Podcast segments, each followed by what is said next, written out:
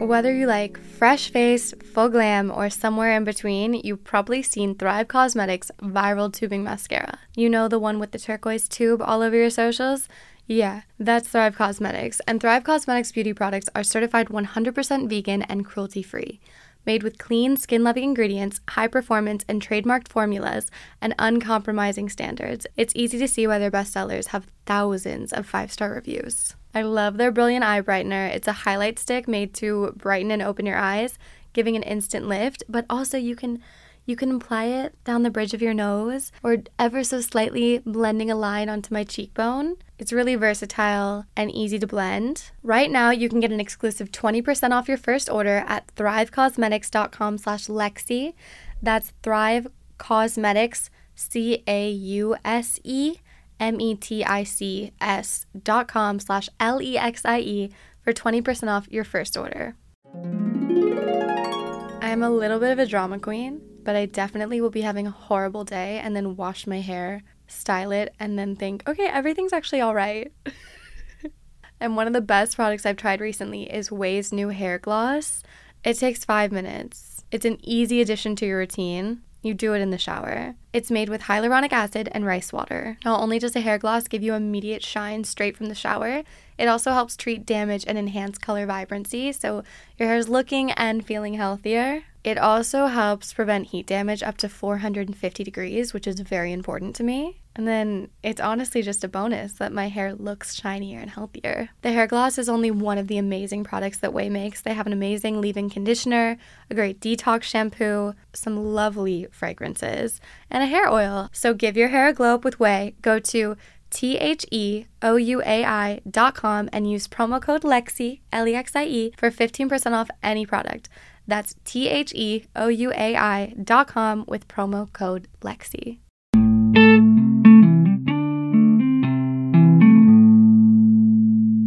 Hello, hello, everybody. I'm Lexi Lombard, your host of the At Lexi podcast, and thanks for tuning in to today's episode.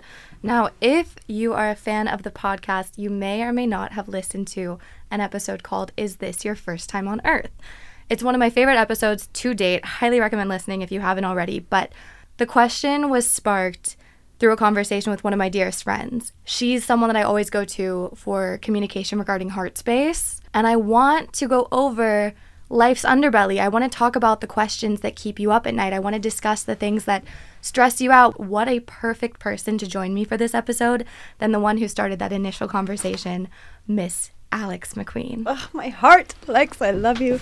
Thank you for having me. I'm already very excited.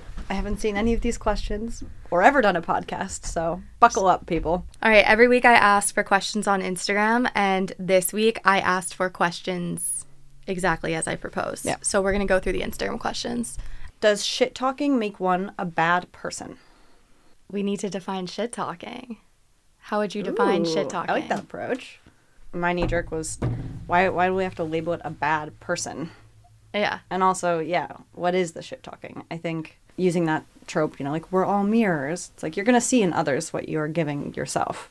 That's gonna reflect back onto you. So what are you shit talking about? Are you jealous of someone? Are you seeing something in them that you fear seeing in yourself? Or are you communicating something that startled you that you wanted to communicate with another person that knows that person? this might be a Lexi thing where you're like, is it shit talking or is it just speaking my truth? In my definition, some gossip is shit talking, but not all gossip is shit talking. I saw a matrix of this, uh, or like, Like a Venn diagram? Uh, yeah, it was like quadrants where it was like how to define like gossip, shit talking, catharsis, whatever. Where that. Venting. Yeah, venting. Shit talking, I think, is when you've gone too far. I think to the that- point where you're actually not, it's no longer productive. It's That's a good way to. Fr- is it shit talking? What's your goal here? What are you doing? because if I'm venting, if I need catharsis, if I also just heard something juicy, let me do it. But if I'm clearly coming from a point of jealousy, like being a hater for no reason, then I would consider it shit talking. But, But reg- what makes it juicy? Like, what's entertaining about that? That Eleanor Roosevelt quote that's like, great ideas discuss ideas, average minds discuss events, small minds discuss people. Mm-hmm. And it's like, what what are we doing here? Okay, You know? we'll use the example of seeing Bad Bunny over the weekend, reading a blank book at the club. what? Yeah, I could talk mad shit on that. Why? You know he wasn't reading because he felt like reading. He wanted to make a scene. He wanted people to see him reading. Oh, I didn't even see him. You didn't see him? No. Oh. I was with Evan, the bartender. We were fine. See, I was at the other end. but how do you know what that's what he wants? Now we're just guessing. See, this is my point. Now we're shit talking. Ah. If I if wanted it- to talk to you after our night out and I wanted to discuss, Bad Bunny had either a book or rumor has it it was just a blank book and he was pretending to read it while standing up to the music. This is not someone that we have teeth in the game for. You don't care about Bad Bunny any more than I do. We also don't know who he was. Just- he makes music, right? he makes me sick. Okay, so here's what I'm saying is maybe maybe he wanted to to be like I'm a man of many trades, you know? I'm not making the music tonight. I'm just enjoying myself with you know, it's like he he's a live art piece, you know? That's benefit of the doubt. Benefit of that, but he, here's the thing is we're associating positive and negative attributes. I think he was acting a little bit like a pick me. I think he wanted to say, "Oh yeah, I'm a big celebrity and look at me at the club reading." It's a teeny tiny club that you can't even hear your friend talking. I know you're not paying attention to a book. Do you know? Me talking about Bad Bunny to you and the listeners right now. Does shit talking make me a bad person? Hmm. No, I don't think it makes you a bad person. I don't think there's any like Is this- scale. I think it's just the me, me and my Aquarian judgment. I'm like, if you want to be stupid on your own time, you can. Like, don't come talking to me about it, but like, do I think you're bad for doing this? No. I think that if you're only seeing negativity in others and only making assumptions in the sense of like he just wanted this, it's not that you're a bad person, but it's going to be very revealing into Your current psyche. your And where you're at with yourself. is it potentially a bad habit? Sure. In small doses, sure, it's not going to be harmful. But if that's where you're spending a majority of your energy, Mm-hmm. consider that. I mean, if you're stirring things up, like within the comfort of your home, if you want to spend all your time speaking about other people and your, you know, thoughts on what precipitates their actions, go for it. But it just feels like an inefficient way to use your mind. Point blank. Where attention flows, energy grows. Where I'm walking through the world and I'm going to see things and make judgments and think negative things about them, that's the lens through which I'm going to see the rest of my life. Whereas perhaps you could look at Bad Bunny in the club reading and say, you know what, maybe. Maybe he's like, I'm going to rebrand as Pleasant Rabbit and I want to be a reader man.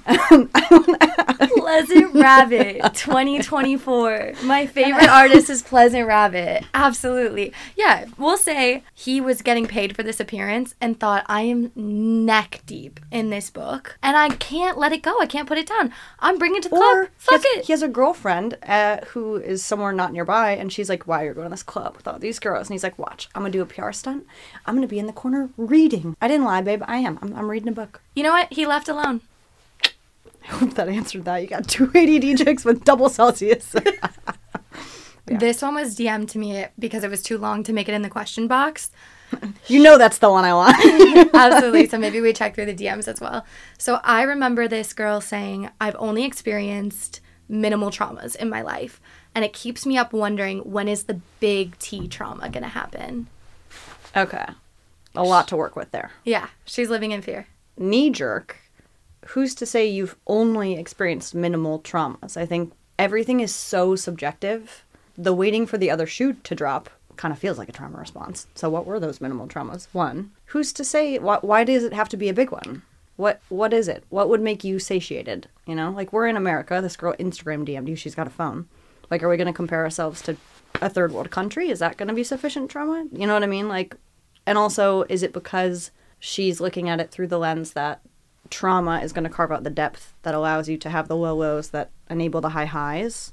The more you've gone through the Y, you know, X, Y, Z, is that what it is? And she's And what? The wisdom to connect and Yeah. the empathy that comes along with hardship? but it feels like this is kind of like in from an anxious place of like Which she did give the caveat this might be anxiety, but in my head it seems almost like she may be surrounded by people who have gone through textbook or otherwise what she's associated you know more merited traumas or like heavier things and she's like well i haven't had that yet so like when's that going to happen to me i'm just preemptive like I, I will reject you so you can't push me away Absolutely. she's like i know that a hard trauma is coming and therefore when it does I, i'm not I'm going to ready. be yeah And I'm expecting it. And when it happens, I'll think exactly because I've been preparing for it. Yeah. It's like you can't hurt me. I'm telling myself I'm gonna get hurt. The noteworthy thing there is just the first sentence of like I've only experienced minimal traumas. I think that's just a inherently flawed logic. I think there's definitely strength in acknowledging areas where you've been blessed. I think gratitude, if you could sit in gratitude and have that be the way you approach the world, 100% yes. I think instead of saying, I've only experienced minimal traumas, perhaps say something to the effect of, like, I am particularly blessed and I see that I have so much XYZ abundance and I'm I'm I'm wondering is this too good to be true? Which almost feels like a self-worth thing. Something that still to this day sticks with me. When I was in grad school those boys I nannied for, Mm-hmm. one of them had leukemia, 5 years old. This woman, super mom of the world. She I nannied for her and worked under her in a professional capacity, so I saw both sides. You would never know. I mean, it's 5 a.m. and she's like making keto blueberry pancakes, and at 7, she's like running meetings as, as the director. I'm like, oh my gosh. And I remember this girl came in sobbing about this cheer thing. And she was, the director was so empathetic with her, like so empathetic. And when she left, I'm like, "For- sake of not sounding judgmental, how do you do that? How do you sit there and earnestly empathize with this girl, sitting thinking like, and I know all of her, not even all of her, I know a, a modicum of what's going on in her life. I, I'm sitting there like, girl, who cares about you know this this otherwise ridiculous thing? Like, do you realize? And she was like, Alex, in her world, this is the big deal. This is the thing. I can't project my threshold and what I have going on onto her. That's not fair, you know. And I think that it's kind of like that. You only have minimal traumas. Well, maybe that's what you need. Like, why why do you need more, right? What would that do for you to have the, the more trauma? Would it give you security that it finally came? Maybe just reframing from a place of gratitude. I'm super blessed, and that's okay. Think back on anything negative that's happened in your. Well, you're a tough one. Sorry. With Sandy, in regards to that, uh, that's one I can't speak on. Other than that, anything that like surface level, you're like that was a bad thing. That was a bad thing that happened to me. I didn't, you know, at the time felt like the end of the world not getting into the college you want, and getting cut from a soccer team, you know, like needing to move across the country at the drop of a hat, being cheated on. At the time, you're not grateful for it. It feels like something wrong happened. In the future, you're going to look back and think, I'm so grateful that happened, right? You know that. And I think once you go through the vicissitudes of life enough, you realize I'm always going to have that gratitude that the cards fell that way. Not in a men plan God laughs kind of way, but in like a the universe really is always operating for my highest good. And my inability to see that is the only thing in my way of feeling that gratitude. So if I know in five years I'm going to be grateful, in a year, in 10 years, in, in X amount of time in my life, if I'm going to be happy that this seemingly bad thing happened, why not just like embrace that in the moment? Like that is the operating place. Uh, even now when stuff happens, it's like, you know, that's great poetry fodder. Or like someone smashes my car back windshield. I'm like, I wonder why I'll be grateful for this. Like it makes life more fun. It's like phone got stolen. I'm like, I wonder what what gift this is. And it always, always ends up being something positive. And it just makes life better to in the moment be like, all right, cheeky, you cheeky broad, like what what are we doing for me right now? Because this it's not the math's not mathing yet, but I believe there are some missing parts of the equation. Okay.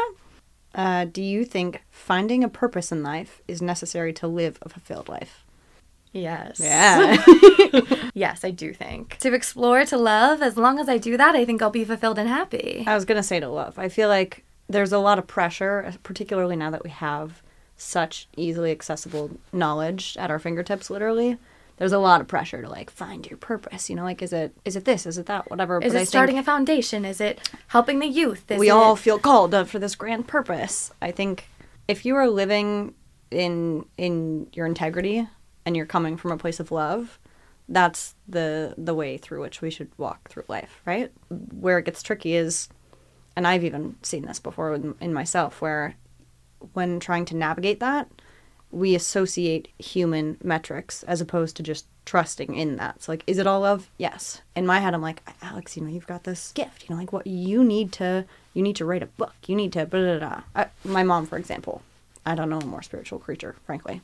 And she, for a long time, was like, I felt like I needed to yada yada yada. And I'm like, Mom, look at what you're doing with these kids. You know, like that's your book. That impact that you're having, that's the purpose. It doesn't. I think it all pours into the same pot you know like we're the ones who hear it's not from an ego place per se but it's it's what we used to worship the sun like we're trying to attribute what we know to it should i should i have a ted talk you know should that be it's like it doesn't matter it, if it's a ted talk or the man at the grocery store whose day you made a little bit better. That's the same output and the scale with which you do that, like the fulfillment you have there. I think the trusting in it as opposed to you associating how well you're doing with your purpose is like navigating that's difficult. So I think can you live a fulfilled life without knowing your purpose? Like it's kind of a daunting way to look at it. I think it's a lot less like what metrics are we using to define your purpose? And if your purpose you can acknowledge is to be here and exist and do your best, babe, you're doing it.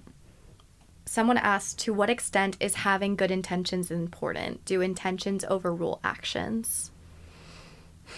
Like, to what extent is having good intentions important? Very. I think your come from is what's going to guide you through life. I think. But if your actions are never following your intentions, eh, I don't think intentions end up mattering. I see what you're saying. Dad wants to go to the soccer game. He always says he wants to go to the soccer game. He's never made it to a soccer game. He wants to, but. That's a desire, though, not an intention. Dad is intending to go to the board meeting. He's not at the soccer game. If he earnestly was, had the intention to go to the game, he'd be at the game eventually, right? Your desires, your intentions, that can have a difference, you know? You think desires are different than intentions? Yeah, 100%. Do you think desires first, intention second, action is third? I don't picture it as like a one, two, three kind of thing. A desire, My- an my- intention, an action. My, I'm seeing it. my linear. desire is to have cookies every day for breakfast. my, my intention is to f- nourish my body is to have an egg. in a way that enables it to do what I wanted to do. My actions is that I had a cookie after. my actions are that I'm on a megaphone reading a cookie. no, I think, but I think, but no, I think you can have a difference between your desire and your intention, and that that difference is what we're all navigating, right? That leads to our actions. If the father intended to go to the soccer game, eventually he will be at that soccer game. How much do intentions matter? They matter a lot. I think and, I'm talking like your relationship with yourself, not what you communicate to the world or others or your inner circle, what you truly, you to you, intend. I think that matters a lot because it's going to be where your thoughts go and And eventually it your will world lead to the manifests. actions. Yeah, I think that's indisputable. Says me, no doctorate. Someone said, "Will death be painful?" Or is speaking afterlife? Or we're just talking. Will death be painful? Yeah, dying can be painful, but I don't think the transition into the afterlife is painful. I think that's a pleasant one. Once the earthly experience ends, I think it's pleasant. Even as it ends, when it when you read about NDEs or anything like that, and and There's a warmth, there's a light, there's Yeah. often a guardian. It's like a coming home. The things you see are like I think that it's an ascension and what you feel is this sense of like knowingness and peace that supersedes any of the the fear we have. Layla wants to know what makes humans superior or different from animals. Parentheses, art, love, etc. Who said that we're superior? I don't think we're superior. you know what pisses me off? One of my favorite icebreaker questions is Would you rather speak every language in the world or the ability to communicate with any animal? The quickness in My which. philosophical ass. If you could speak every language, Lexi, you could speak to animals. Totally. But we'll say you can speak to Ah, every humans, human okay, okay. versus all animals. There's a wrench, you know I'm throwing it. Absolutely. and I'm saying I'm to catch it, put it in my lap, and we'll save it for later. Oh, Everyone says humans. Not everybody. I mm. said animals. I think all the caveats aside, Oh. my issue is the quickness in which some people completely disregard the value of speaking to an animal. The value of animals in general. I've had I don't even know the right adjective. Selfish of you how how small-minded of you to assume that humans are the only people with Like we've got some turtles that have been around longer than any animal, and they've seen some shit. Yeah, we have trees weren't a part of it, but I was going to add them to Oh, the yeah. mix. Fair, fair. You know? Any living organism that could be cool. God, if I could talk to a tree, you know we'd You- be picking trees. You'd know. Oh, Oh my gosh, trees like have a been Bodhi around- tree out here. Oh, Let's go to the redwoods. but the the speed in which people completely disregard the value of animals is astonishing to me. I think there's value to both. You think that there's only value in humans? Of course, I think there's value in humans. But how dare you assume that humans are the only living being with value? no, no, I don't think so. But Yeah, I'm saying I thought that would have been a harder question to answer, and when I throw that one out there, without them even entertaining the concept of the animals, Like- where are you asking? New York, LA, Virginia. I ask it all the time on vacation. really? Mm-hmm. Often men too. Women are always it. if I had to pick, it seems like women are the first to say, "Oh, I think I'd be interested in speaking to the animals." Men are always like language. A more pragmatic approach. That makes sense. Humans, Why do you think some people think that humans are superior to animals? I don't care. it requires the acknowledgement of the interconnectedness on like a more spiritual scale that I think some people don't subscribe to. Like if you think that we're on here in a meat not in a meat suit, living our life and then we're buried in the ground, then you're gonna look at, you know, an ant and see an ant. You're gonna look at a turtle and see a turtle. And obviously a turtle can't make a skyscraper or run for president, so of course I'm gonna be like humans are better music art like i i haven't seen the album come from the dolphins but if you're acknowledging the interconnectedness the tree you know the wind then yeah that's going to be a consideration in your answer Not a question, but the entirety of man made religion baffles me. It all stems from something. Also, when are we going to go back to having our own personalities, interests, looks, etc.? Okay, one more. Imagine if the smartphone or digital camera was never invented. it's a lot to unpack That's a man made religion. That makes sense to me. yeah It doesn't baffle me. No. Man searching for meaning. we're still as doing old time. you think in xyz amount of years we're not going to look back and be like yo they thought fill in blank like we still do that yes, it all stems from something, but I'm not baffled by that that solution of giving yourself um, a sense of ease, feeling like there's faith to be it had. nods to that awareness that no matter how deep it is is within all of us you know I don't know if I care about answering the question when are we going to go back to having our own personalities, looks, etc. Just the homogenous of society, but I also think that's always kind of existed. Like there are people that subscribe more to following than leading, and they would rather feel included than um, beat to their own drum. yeah I, I- beat to your own drum gal and then one more. Imagine if the smartphone or digital camera was never invented. That is interesting. I was reading something that before there were mirrors. Oh, so we only did our hair looking in the river. but no digital cameras, no smartphones. I was thinking about this yesterday, back even 30, 40 years ago. Some people chose a life to be on camera. They wanted to model, they wanted to be an actor. Now everyone's growing up with videos of themselves. Like they're ev- I can't think of a single person even just the rogue finance guys or people that are behind the scenes desk jobs have at least one or two TikToks dancing to a sound. You made a video as soon as we got into the studio. You're like, look where we are today. True. There were people that went through their whole life without ever having True. Content created at home where it's being posted for a community to see. I think it's something that I've seen more, like how we used to have lighters at concerts, and now it's like you have your phone video. Mm-hmm. I think something that the one thing about that that makes me a little bummed is when something happens now, a kid takes his first steps. Like I remember, I forget what it was, but I was walking somewhere in public and something happened, and everybody's knee jerk was like grab their phone, start recording. And it's good, bad, ugly, everything. and it's it- that's the thing is it's like i mean i'm i'm part of it and it does make me wonder if, to what degree that can subtract from our connection with each other and with experiences it's like don't get me wrong i'm going to take a photo of a really beautiful meal does that detract for me from like how great it tastes no but i do see where that gets tricky when you're like that every single time someone goes out to eat they have to take a photo and do something like does it if you're on a first date imagine if that happened how weird that would be right but is that normalized for gen z Probably. I'm not sure. But then because it's not normal on a first date, there is then a sense of knowing how tacky it actually is. If we're not willing to show that we use the camera until we get closer with someone is interesting in itself where like oh I don't use my phone like I'm giving you my attention but then once you break a barrier suddenly your phone gets to be in the relationship. yeah so it's like to, to a certain degree we're aware of the fact that perhaps it does And kids knowing okay I'm talking to mommy but now I'm talking to mommy on the camera. that's that's sad Is it? yeah the kid thing i've been doing a lot of reading on this over because it's just something that we've never seen before and it feels so strange that now a camera is a member of the community. Yeah. Yeah. It's a hard pill to swallow.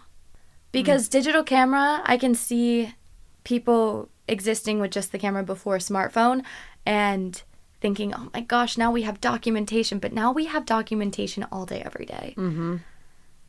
And it is Uh, it's like a person in the friend group. There is friend time with phone without phone. Like when phone gets to be a part of the night. Mm-hmm. and the expectations that we've all had to navigate, particularly being millennials or anybody who's younger, like in our age demographic, I think we've had to kind of pave the way on new societal norms. Example, I had a had a conversation with a friend. I posted an Instagram story and didn't text her back. This is like way back when. She's like, I know you're on your phone, you know? And my contention is, I'm like, I'm enjoying time with family. Like, I reposted a story. That doesn't mean that I have to write you back just because I have my phone. Mm-hmm. But I see where that's a conundrum, where it's like, wait a second, like, I there's an assumption that if you have the availability, that you're going to be responding. Just I- because I have my phone then Just because I have my phone. means does not mean I can be reached at all times. Yeah, and I think that's a weird thing that in the teens, at least for me at this time, to have to think about that, right? Like before, it's like you call a house phone, they don't pick up, that's fine. Maybe they're eating dinner. Yeah. Now it's like I know you have your phone on you at all times. Why aren't you? Picking up? I know up? your phone's at the table. right. I know your phone's in your bed. Like we have to. You're on a walk. I know your phone's in your pocket. It's uh, you can always reach me, but maybe I don't want to be reached. But because I have this device with me, now I have an obligation. Mm. And it's been for a long time under the pretense or defense of safety. Like I I want to go on a long drive without my phone. Okay, well what if something happens? Mm-hmm. It's like, well, what if something doesn't? Yeah. I remember I was doing a lot of Depop orders years ago, and the walk to the post office was maybe like 10, 15 minutes. So I would leave my phone at home and have 20, 30 minutes to myself, and it felt like I entered a secret garden. Isn't it insane? Being able to exist in the world, like, oh, you call, sorry, Sorry. I'll call you back. Oh, you texted me? Sorry. It felt so special, and it makes me miss Yeah. a life that I didn't get to lead. But I really could discuss the concept of the smartphone existing in our day to day life for hours because I have a ton of questions. I have some merited concerns. And then I have some wishes for developing particular boundaries. And I don't want to be like a super phone mom, be taking photos of my kid doing everything ever. But when they're super cute, don't you want to? Yeah, listen, it's real easy to posture it on the type of parent I'd be without having a child. Like, I've got a couple Absolutely. snake plants right now, and I'm like, my kid will never use this screen. Like, we'll see yeah. But it's unprecedented. You know what I mean? This entire existence this entire existence is unprecedented. Or simultaneously been here all before. Next question. i could talk about it forever. All right. We can. oh anonymous wants to know how do you deal with not having the life you wanted to or could have had? Mm, wanted to have or could have had. there was a slash. It's kind of like, oh. we can answer both It's like grass is greener, right? Who- sure or disappointment Like within you're your not decisions Fulfilling your life's potential or something. Mhm. Like, I do you- was interpreting it as if I had said yes to a few more things. Like, why am I? my take on this is kind of annoying because I'm like, I, I really do feel like you you are where you're supposed to be. You're doing what you need to do. It might not make sense to you, but like the fulfillment in life is going to be where you place your frame. So like what I could have had, sure, maybe you could have had whatever this thing is that you desired, but like You weren't meant to. or like you're alive. Go go do it. Like I'm not I obviously That was what I was thinking. Having this question to yourself maybe is your signal to start making the turnaround. I get it though if you're like, you know, it's it's probably too late to become a professional soccer player if you're 45 asking this question. Sure. What are the things that are leading you to think that's what you wanted? You know, maybe honing in on what it is that you what about those things make you want them? And I I guarantee there's always going to be another way to get those things. I agree. Maybe not a World Cup, but you know what I mean. Ooh. This person wants to know Am I wasting time being in love, quite honestly, with the wrong person? No. I was aware of the fact that I was engaging in a relationship with someone who was not my person, is not my person. You loved them. I loved them. Abs- Still love them. still love them, different capacity. But yeah, at that time, like someone you had already been in a relationship with that you sort of let them back into your life knowing they weren't your person. Yeah. And it was difficult for me because it felt heart, mind, all of the things, it felt right.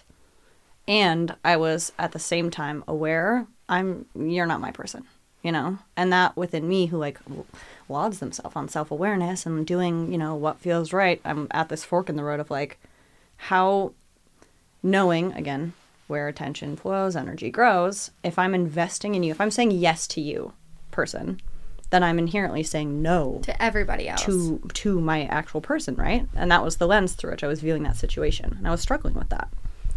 And where I landed, what that kind of taught me was throughout that experience in engaging with that person again. At no point was I like, this feels wrong. I know that he's not my person, but it feels wrong. It felt right the whole time. It was it was ticking the boxes. It was doing what I wanted to do. It felt good to my heart, to my mind, to everything. And I think sometimes where we make mistakes is thinking that we have the full picture. I think my general mantra is so long as you're operating within your integrity and you're from a place of love, like there are no wrong answers really. So it's like it's not that saying yes to him was saying no to my person. Perhaps that was the stepping stone. It's always saying yes to my person. Going through that experience with him, saying yes to that, honoring myself even when it didn't make sense. That is what put me on the trajectory to finding my person. Oh, woman of faith. Oh, But right? Like why would why would I because of what I'm what I think that I'm going to foresee saying, "Okay, well I know I'm not going to marry you, and so even though I want this, you want this, it feels right. It's making me happy." You know, everything is going well, but because I think that I have the full picture on a macro scale, I'm just going to say no on principle? No. I'm it's not like I led him on. This whole time I'm sitting there like I, we're not each other's person, but like this feels right. Yeah, right now. this yeah like it, it- if you're communicating and you're being transparent you're within your integrity sure and and guess what it naturally fizzled out to a point where i was like hey like i uh, i think now i've reached that point where it doesn't feel right anymore to engage in this What's my take on this? you're so pro breakup I am so pro breakup. if if it feels like if she's saying he's not my person and maybe she's at that point Maybe break she's at that point.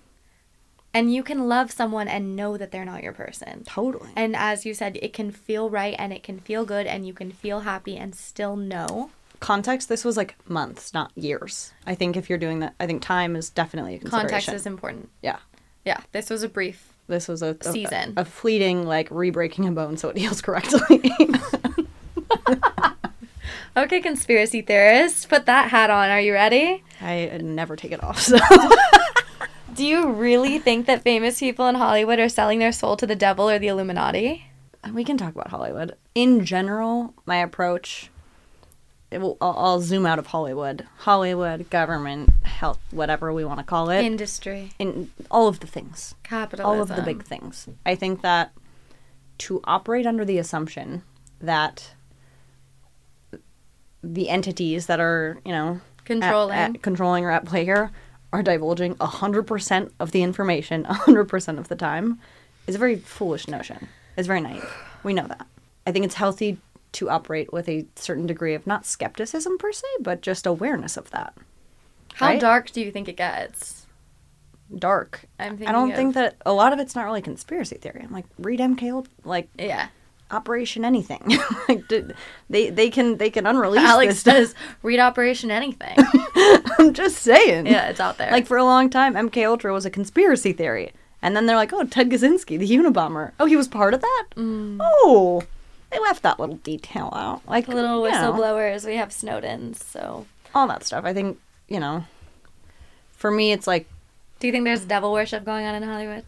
There's probably devil worship going on down the street. To me, it's kind of one of those things where I'm like, that's not where I choose to allocate bandwidth. When you have a military complex that benefits from war, a healthcare industry that benefits from sickness, you know, XYZ, throw that on anything, like, there's going to be inherent corruption. That's just, that's a thing, right?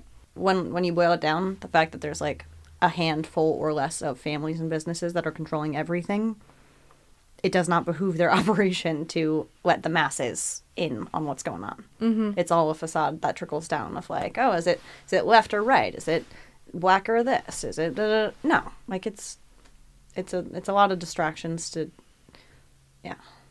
It's not black or white, it's red. And it's behind you, I not think- left or right. I think it's a lot easier to be controlled if you just sit at your school desk and answer the question that you were asked instead of the one that they're distracting you from, right? It's like I don't even want to like teeter in that game. Like, duh. yeah. Ooh, does everyone have a soulmate? I circled that one. I liked that one. I like that one. What do you think? I think everyone has soulmates. I think there's S's. Keep going. Oh, I I think there's romantic soulmates. Mm-hmm. S on that one. And then I define soulmate as someone that I've known in another lifetime that I meet and this is not our first time. We have no reason to know each other. We, you know, earthly, mm. we have no reason to know each other. We have no mutual friends.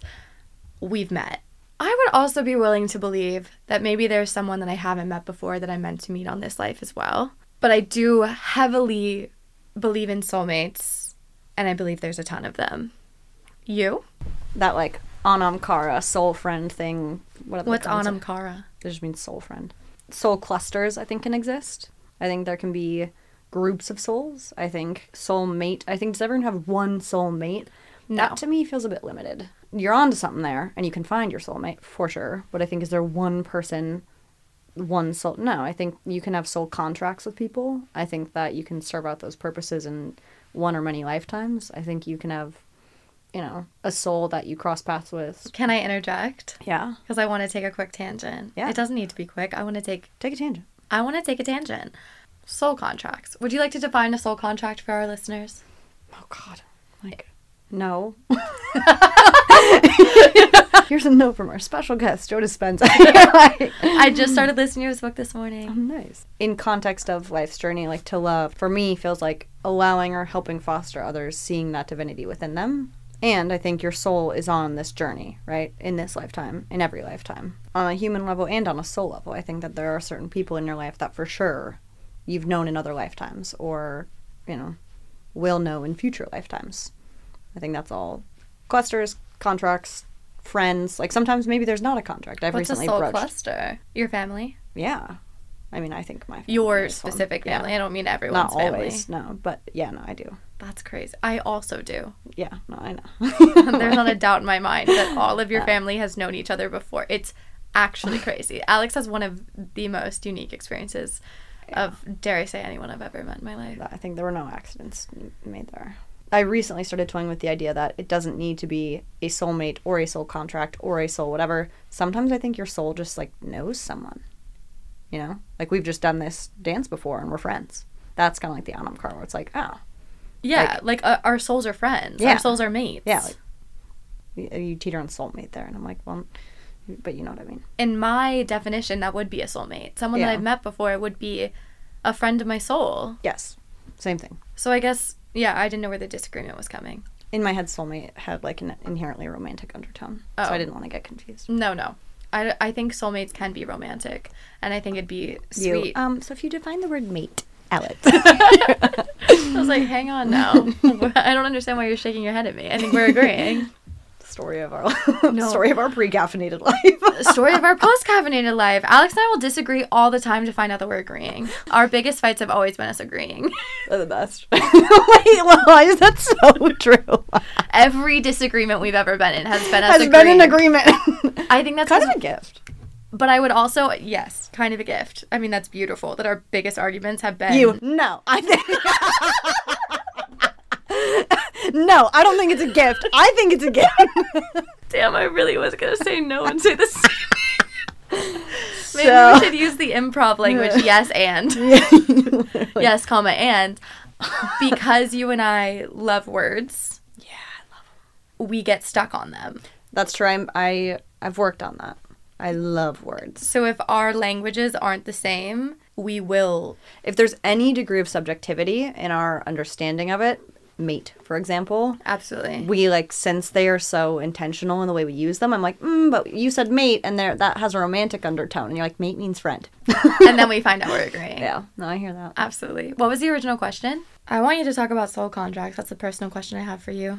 Fuck yeah. Hang on a minute. Because I think you were the first one that introduced me to that concept. Hold. Please hold. Oh my god, you know what this would be great for? This is a great time for a word from today's sponsors. You ever want to tap into something a little fun? A fun pair of shoes that are also quite functional? That's a cowboy boot. And get a pair of Tecovas to help. Tecovas is the real deal. They're a really amazing brand. Their boots have this time honored tradition and take over 200 steps to create. They're designed in Austin, tested in Texas, and made down in the boot making capital of the world, Leon, Mexico. They're also fun. They believe in Western for all. So when you go into a Tecovas store, you're greeted like family, offered a boot shine, and a drink, even the hard stuff if you prefer. And you can get custom fitted for a new pair of boots. You can even get custom leather stamping or branding that makes your boots feel truly one of a kind. So look up your closest store on tecovas.com. As a special opportunity for my listeners, Tecovas said that they will throw in one of their best selling trucker hats or ball caps free in any minimum purchase of $100 on Tecovas. Just use code LEXIE at checkout. That's L E X I E at checkout and add free logo hat to your order. And that's only at tecovas.com. Point your toes west. This podcast is sponsored by Squarespace. Squarespace is the all in one website platform for entrepreneurs to stand out and succeed online. Whether you're just starting out or managing a growing brand, Squarespace makes it easy to create beautiful websites, engage with your audience, and sell anything from products to content to time, all in one place, all on your terms. You can sell your products on an online store or create custom merch easily to create a passive income stream that engages your audience and scales your brand. Design your products, and production, inventory, and shipping are all handled for you, saving you time and money. Use their analytical insights to grow your business. Learn where your site visits and sales are coming from and analyze which channels are most effective. Improve your website and build a marketing strategy based on your top keywords or most popular products and content. Head to squarespace.com for a free trial, and when you're ready to launch, go to squarespace.com/lexie to save 10% off your first purchase of a website or domain. That is squarespace.com slash L-E-X-I-E. And we're back. This is the first Google hit when I put soul contract. Do you align with it? I'm I'm real time. Live time. I'll, I'll react in real time. Soul contract is a relationship between souls decided upon before birth. In many belief systems, it is thought that your soul moves through many lives as it tries to reach its highest potential. I'm on board with that. So far, so great. The guiding lessons of your life are determined before birth in something called a soul contract. That whole like Akashic record predetermined thing is interesting to toy with because I think it deprives a certain degree of free will. You know, like I don't really like the idea that no matter what, you know, like it, it, it is written, but I also do kind of like the idea of like there's something there at play in that- Predetermined destiny. in that trust in the universe of like it is written but it's because i'm writing it Oh, that one's a hard one to yeah conceptualize because it it's so easy to want to believe and disagree with at the same time. pre-birth agreement between two souls. So yeah. In future incarnation how they'll help each other teach each other some lessons. Example. This one gets gnarly. What what led to this combo when i was uh, I don't know, like a middle schooler, and randomly told my mom I had a conversation with God. And I was like, "Yeah, mom, that is why Kate, Aaron, and Neely and I, like, we are all here to teach you a certain lesson in this lifetime because it's your last incarnation." She's like, "Oh, "What the?" f-" And now that I have, you know, like more tools in the toolkit, the vernacular I'm getting at is like, you birthed your soul contracts. Like this was no accident, and thus a soul cluster. a friend of mine went to see someone of more psychic abilities and was telling her that her parents and her have been parents and children Kate and mom switching. many times. This is the first lifetime that she is the child, though. Oh. She's like, this is not your first or second time around with your parents, but this is your first lifetime where you're the child. They say Kate and my mom sw- flip flop. Wow. and that's why Scarlet is so profound, is because this is like it's like closing Kate something is out. Alex's sister. Yeah. Yeah. Alex is one of four. Four girls. Four gorgeous, brilliant girls. She wanted boys. She said, I want boys. And God said, Oh, here's a girl. Try again. Another girl. Third time? Girl. Fourth? Great. Also girl. Okay, four it is. Definition of insanity. How did your sister's husband know that he was about to have a soul contract with a baby? Kate said that. I don't know if he does. Oh, Yeah, like how does was- how does Kate know? How does anyone know? How does anyone know? I feel like also very fortunate to be in a tapped in crew. All of the kudos. Anybody who grew up like not under Sheila Tequila and has any modicum of spirituality in their bones, I so commend you for that because Alex grew up in a vastly I'm very fortunate that there were no mystical space where a lot of the non-physical was welcomed. it was just there was no limited thinking. Like it was just very all of the doors were open. I think It's beautiful. the general approach was great. And it was agreed upon by all. Yeah, like there was The no, sisters, the mom, everyone's on board. Yeah. So special. What if someone steals the car with the keys in it? Well, they need it more. like there's just no like it, it's almost kind of like now this whole thing about it being like the matrix or like we're in a simulation. I'm like my mom treated life like monopoly from day one, so it kind of took away a lot of those fear-based barriers. Like even to date, and you've seen the vicissitudes of, of affluence. Like money comes, money goes.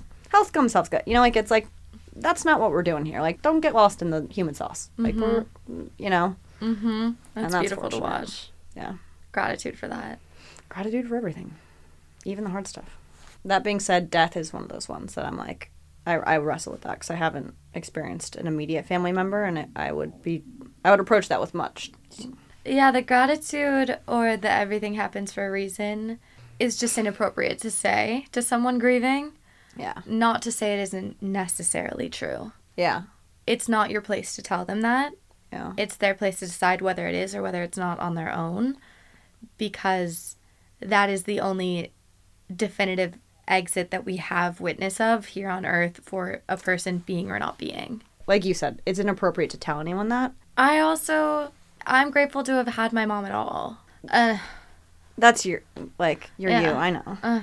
Also, my mom's in the room with us right now. Uh, she dressed me this morning. Ugh, Sandy. I swear to God, You, you, she did. my mom had 150 plus sweaters. Oh. That was her closet. She had other things, but it was mostly just a, a bedroom of sweaters. And I'm in like little socks with Mary Jane's and a pair of denim. I just am dressed like my mom right now, and I'm channeling her. She's always with you. It's You look like a little strawberry right now. I look like a little star. Oh my god. I look like a little cherry. And my lucky outfit that my mom got me was an outfit of cherries. Cherry hoops. What have you never touched on on the podcast that you want to touch on? Like, what's something that you're like, fuck, I wish I could talk about that? Soul contracts was huge. Okay. Also, familial discussion of spirituality is something that I've always lacked, and I admire and um, am inspired by your family and you being able to be so concretely brilliant on earthly things as well as being book smart, street smart, and mystically smart. Everything about your experience is love you. you are something I've never touched on on the podcast. That's why you're here. I love you so much. I mean this with my whole chest. Oh, Alex, I have a question for you. What's up? Is this your first time on Earth? Oh God. I'll speak to my mom's. I think my mom's soul came back to this earth, and she was here. She is like in but not of this world. Like, You've always described your mom that way. she is not. She is not here. She's never been here. This is this is something you've told me even as children. because I knew it. Yeah. You you can see it. It's just like there's not. eh, You just know she's on a different plane, and so it's cool to be around that and be able to see that and be like, your your soul chose to come back here to show us and to mirror to all of us. We need her on the podcast. We really do. Would she ever do it? Hell yeah! Would she actually? Oh my god, yeah! Guys, there's so many more questions that we could answer. And she's so much more articulate in this. Yeah. Because it's co- it feels like it's coming straight from the source when she speaks. It it's a, it is. It is. It is. Let's bring it back to some love. Should I tell him that I'm in love with him or does it not matter because everything comes and goes? Who hurt you? Bella, Bella, Bella. Oh man. I think I recently went through this this week. Big lesson. Playing coy. Like dropping the napkin, yes. Or the handkerchief, yes. But I think that there comes, like you said, with aging, I don't know. A, de- a respect for transparency, where it's like, If you're interested, let him know. yeah. I think maybe I I do see it's easy to armchair quarterback being like, tell him you're in love, because I'm like, I don't know, I would want him to tell me he's in love. Like, Of course. I, get that. Also wanting to not play all of your cards. Yeah, but But you can just play a new card game. The second part of the question saying because everything comes and goes, that sounds like a fear of abandonment. If you're scared to tell him you love him because you're scared to lose him and you're not bothering, like that's a protection mechanism. But if you're not telling him, you don't have him at all. Either way, if he says no or you never tell him, you're not getting him. Yeah, I think if you're if this is your partner and this is your person, like that's that should happen quasi organically, right? Like you being in love. I think inherently love is a connection. When you are in love with someone, I think I I have thought about this in relationships where it's like cuz there are ebbs and flows always. If we're in love and I'm having like a down, like I'm feeling a little bit out of love with you, that connection, it can be felt on your end. Like you're intertwined. What's affecting one is going to be felt on the other's end. It's like it's perceptible either way. It's like if, if we're truly in love, you know what it's like to feel in love. Yeah. I think that if you're in love with someone who doesn't have feelings for you, that's not a genuine connection. Yeah. Because to be in love, in my mind, is intertwined. You are you are together in love. it needs to have another person Yeah. on board for it to be. Like for me, it, it would be tough with. to feel in love without the other person being in love with me because it's you're doing it as a as a partnership, right? So if you're interested in someone, we'll take it a step back. Yeah. Should you tell him? Yeah. What do you lose by that? I mean, I I get the chess game, I get the coy, I get the why men love bitches, all the things. Sure, there's a consideration there, and But a new strategy that we are trying is to just be a bit more direct. not even more direct. I think just more like for a long time. I think I very much subscribe to the like keep your cards close to your chest, you know, for whatever reason, and it's been serving me. I guess I should say to be less. Yeah, like to be. I guess it is. Yeah, it's like a bit more direct. Like if if I'm going on a date with someone and I'm like, hey, I really like you. I really enjoyed that. That was great. It's like, whoa, okay, I really like you too. It's it's affirming. It's not like I'm gonna like make wonder about like, did I enjoy my? It, you know, I think it just as you get older, a lot of those things feel unnecessary because if there's something there, it's there, and you can call a spade a spade. I'm on board with this method right now because if I'm interested and I let them know and I hear back that it's the same, amazing. Let's continue moving forward. If not, I will go on my merry way. What I what I guess I'm getting at with the in love, like if we, it, it's a microcosm of that. That every time I've done that so far, the fact that I've had those feelings, it's been Mutual? yeah, like it, it's not unrequited because for me to be able to feel that way, there's obviously something else going on. Do you think On that's a end. you thing or do you think that's a. I, I don't know. Yeah, because this could be a you thing. I also haven't had the experience where I've been in love with someone that is not also in love with me. I'm saying I don't think it's possible. Yeah, that was my question. Is it a you thing or is this the thing? Oh, I think that's kind of a the thing. I don't think you can. Well, It's hard to say. people fall out of love, and maybe that is there's a lag there, maybe. But I think Maybe there's a lag. Maybe you fall in love first. Oh, God. I don't know about. No, I'm saying like I think to fall in love with someone, like it's got to be a mutual. Like you walk into it together. You know what I mean? You But maybe she's falling and he's fall. Like, you know what I'm saying? Like, I don't know if it happens at the same time. But I'm not sure.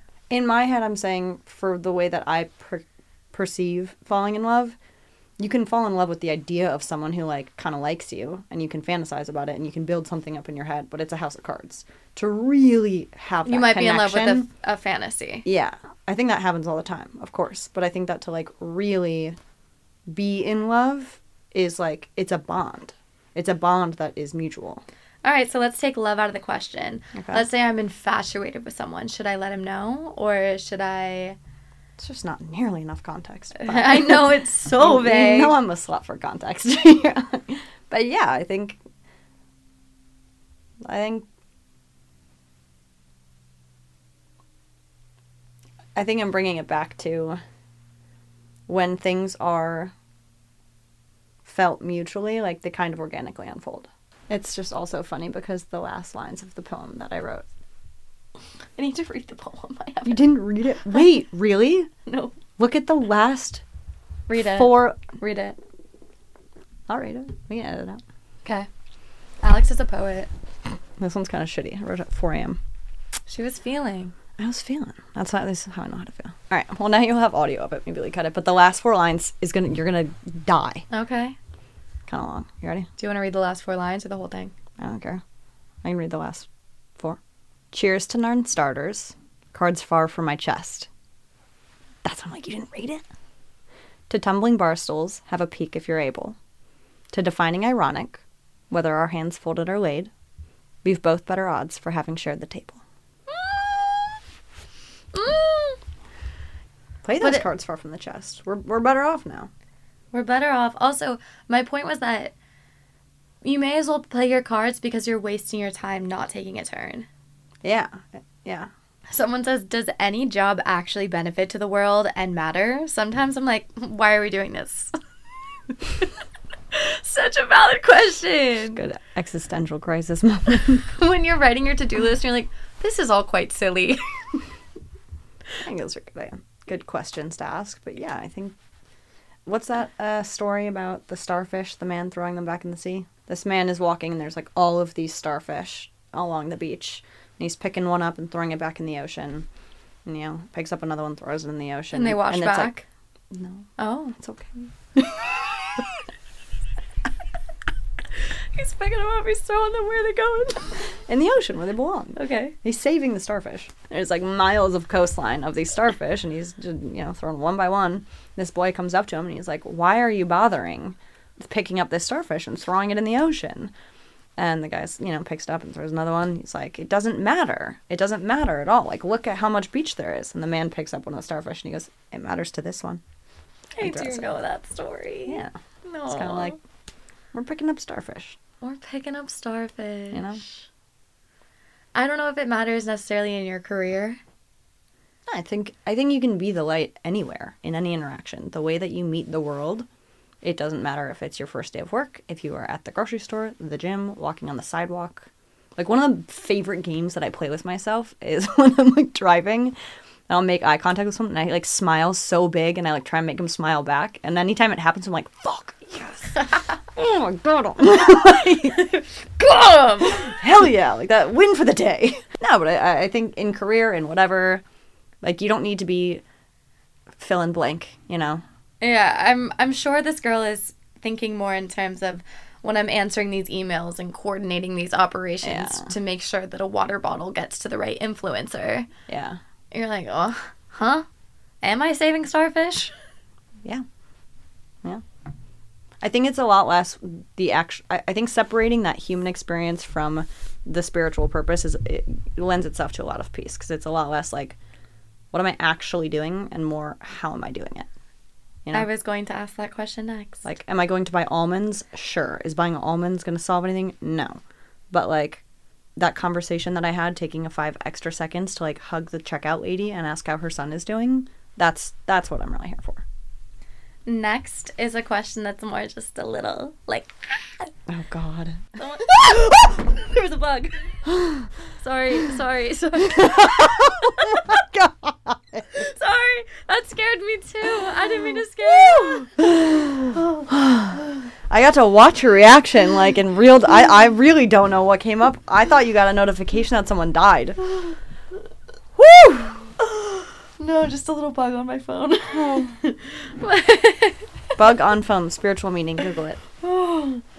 oh.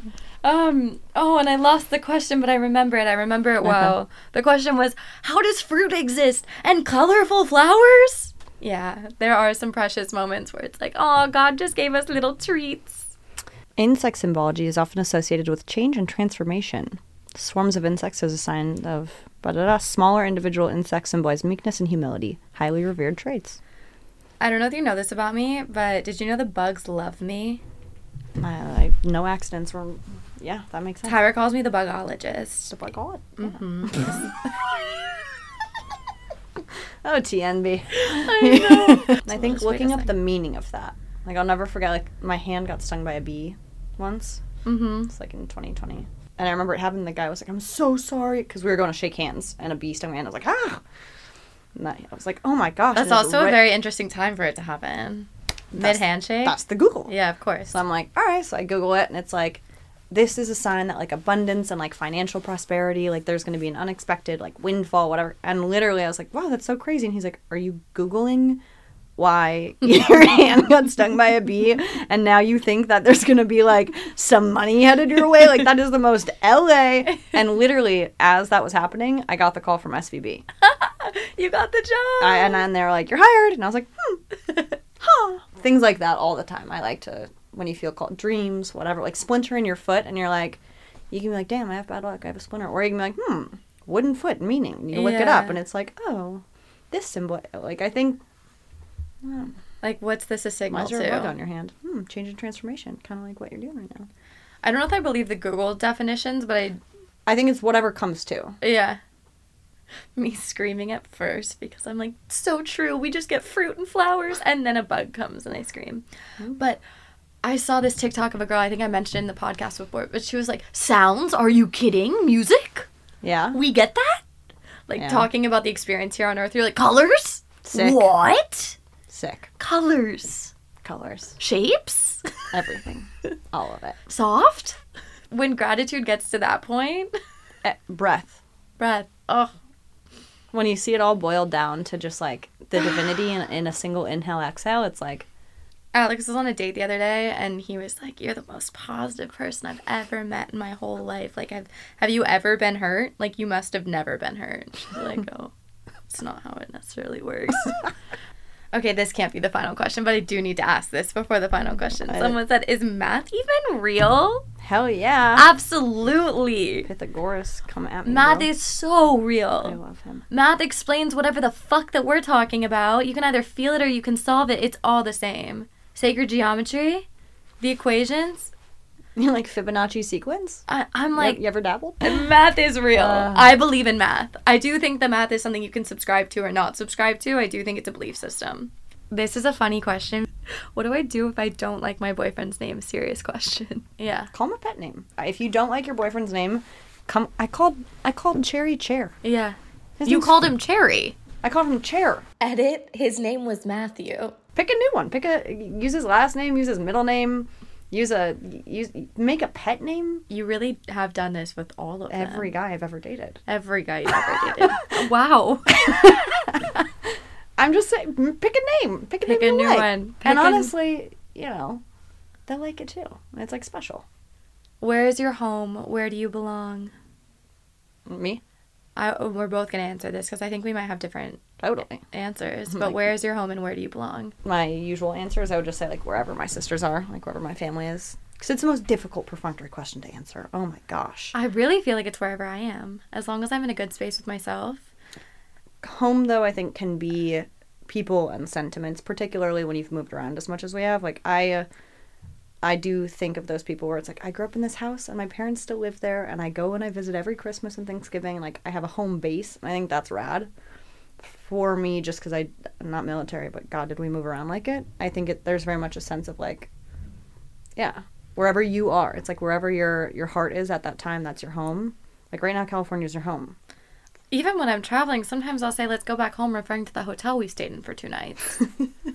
I have not. I, I can make home quickly. But I think on a real, on a serious consideration, your home base. I feel like the planes and like No.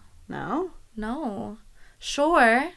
But not any more than when I went back to New York in October. yeah, same thing. That felt like home to me. I I've been able to build a home here in California as Yeah. well. But I'm able to feel as long as I'm comfy on my own, Mm-hmm. I feel at home. Yeah, yeah, Because if I'm not feeling comfy on my own, suddenly Los Angeles doesn't feel like a home anymore. If I'm Mm. uncomfortable in my skin, suddenly New York doesn't feel like home. hmm. It really just feels like within my meat suit, I need to feel comfortable, and that's my home. yeah. Truthfully, within my own personal experience, So where the heart is? where the heart is, where my heart is. Yeah, where where the heart is. yeah. Huh. And maybe it's different because I'm an only child, Yeah.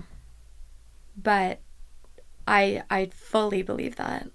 I think people people can also feel like home is a big one. Of course. Like no matter, I mean, we've learned that firsthand. But even, no matter where you are or what's going on, it is kind of cool that consideration where it's like you could be in a different country and like the arms of someone can feel more like home than your childhood bed. You know? Or feeling, okay, as a caveat or an extension of this belief that I've uh, answered with, if I'm feeling really upset and I give you a call, home. Don't make me cry. Isabella wants to know how will you ever feel ready to die? Mm, when you're at peace with the fact that, I mean, it's kind of a tricky one to navigate. Do you ever have a moment of such heightened gratitude, peace, excitement, whatever that is? Is I I have had so many moments in my life where I'm running such a high that I think to myself, if I died right now, I'd be fine. I feel that way every day, all the time. I- wrote my own eulogy in that poem. Remember? I have moments where if this is all it got to be, I did the best I could. And I think that's how you prep being ready to die is at least knowing that you gave yourself every shot you could. Yeah. Like I, I would like to have kids. That's one thing I haven't done. I would like to have kids, but uh, honestly, if I died like walking out of this podcast studio, like yeah, I feel that way every day of my life. Where I'm dying when I'm 80, Yeah. thinking, oh, I never had kids. That would maybe be a regret. But Yeah. having an end now, no. Do we ever stop loving someone? Hmm. Totally. Like someone can be out of my life that I never am in contact with again, but the love doesn't stop. Yeah. You see someone's soul Because the and love was given, the love is there. Yeah. You you don't need to see their soul again. It's like it it happened. It's like Tupac. It's like you may not be at my table, but I, I still want you to eat. Is beauty taught or inherently known? Both. Both. Guess that's that. Do you have any questions for me? Always. All right. What you um, got, girl? if there were one anecdote or point or like trope that you you wish was more touched on or spoken about or considered, what would it be? The ability to find excitement. Ooh. There is so much to be excited about. There's so much to be enthused about and a lot to be involved with. And eliminating any shame around diluting your excitement is a shame to yourself. Mm. Like Tyra talking to our other friend on the phone saying, I don't understand how Lexie is shaking her ass while scrubbing. Scrub. I'm like, She's wiping the countertop, having the time of her life, dancing to her music in her headphones. Yeah, yeah. Because that's all I had to do that day. Oh, it's a Sunday? Great. I just get to put some clothes that I love wearing, that I loved purchasing, Again, though, that's, that's to wash. It's neural pathways though that you've paved. I think some of it was strong natural, though. And I think, as you're saying, if they are neural pathways that can be created, I would like more people to find excitement in their life. Yeah. Yeah. Sure, I'm not expecting everyone to be super thrilled about doing laundry, but I do think you should get to enjoy your day to day. And if you're not able to do that, you should change your day to day. Yeah. Next. what are like date questions that you ask when you want to get to know Every someone? single time. It's last meal question, like death row meal. Oh, But, I've added something new onto mine. but, Okay. there, well, there's two that I have always. Okay. let's say your late grandmother had an apple pie and like she's you know It can be it can be there a restaurant in italy that's since closed down it's everything's on the like there's no rules actually. I can have my mom's coffee cake Yeah. and totally. all the things and the recipe i'm sorry Oh, Me too. Me too. um but i love that one because and also sometimes they need a little prompting but like do they answer in courses? Do they you know like i love how insightful it is into how their mind works because you'll see i've seen a range of answers. Like sometimes example it's like oh my gosh there's this place in india. I haven't they they can't get the spices in the us they can only make it at this one restaurant. There's one woman who comes in once a week xyz my dad's you know whatever recipe and this and oh you know and and the thought that they put into it and like oh, and for dessert like are they limited? Are they this? And then you see sometimes and you know someone's like probably pizza. And it's just like the the range of answers and the way and and also like what are they what where where does mm-hmm. their mind go and how much thought and consideration is put into it? And what are their reasons for picking it out? I love that because i think it's so insightful. One of my recent favorite questions that I was asked was You're driving up the coast. You're going to be in the car with someone for 10 hours. There's five seats in the car. It's just like a basic sedan. Who's in the car with you? ooh And it can be anyone, dead or alive, Oh. known, not known. damn hmm That's a fun one. one more question to ask your date Oh, what's another question you ask your date? If your house is on fire and you can save one thing, what is it? And I think it shows what's valuable to them. Like as long as the people are out, if there Your were any, journal. I don't care. Damn. You you can save one thing though. I can. You can grab one thing. You're allowed to grab it, Lexie. that is also insightful answer. I'm like, I don't care. Everybody's safe. We're good. Yeah. It's all material. Everybody, everybody is saved. Everybody's saved. I recently I asked that because I've asked this question every date I've ever been on, and recently I got one of the funniest answers. What it is was a date. He's like, kind of like scanning. He's like, "Is this a trick?" And I'm like, "No." And he's like, "Is there a wrong answer?" And I'm like, "I love, I love the subtext going on because I also think this way." I'm like, "There's no wrong answer. Like, just answer." And he's like, "All right, house is on fire. I can grab one thing." I'm like, "Yes." He's like, "A fucking fire extinguisher." and you win the game.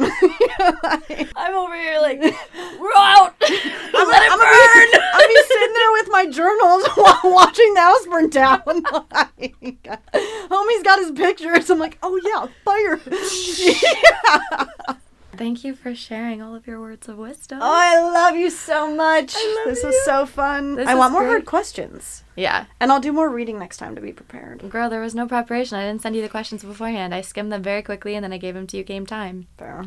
I love you all so much for listening. If you made it this far, let us know what you think. We'd love to hear from you. Other than that, I will talk to you next week. Thank you for listening. XOXO. Lexie. Lexie, love you.